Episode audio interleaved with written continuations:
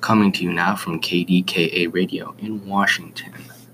A group of about 6 million KKK supporters and members are marching in Washington towards the White House.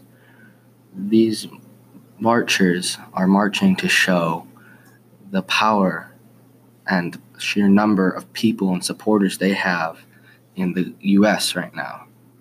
They're showing that that they can do things and that they have the numbers to do what they want. People in this group are ranged from children, men, and women. There's no one who can't join. It's not a good thing. People, the occupations of these people can be clerks, professions, uh, professionals, ministers, farmers, doctors, and lawyers, even.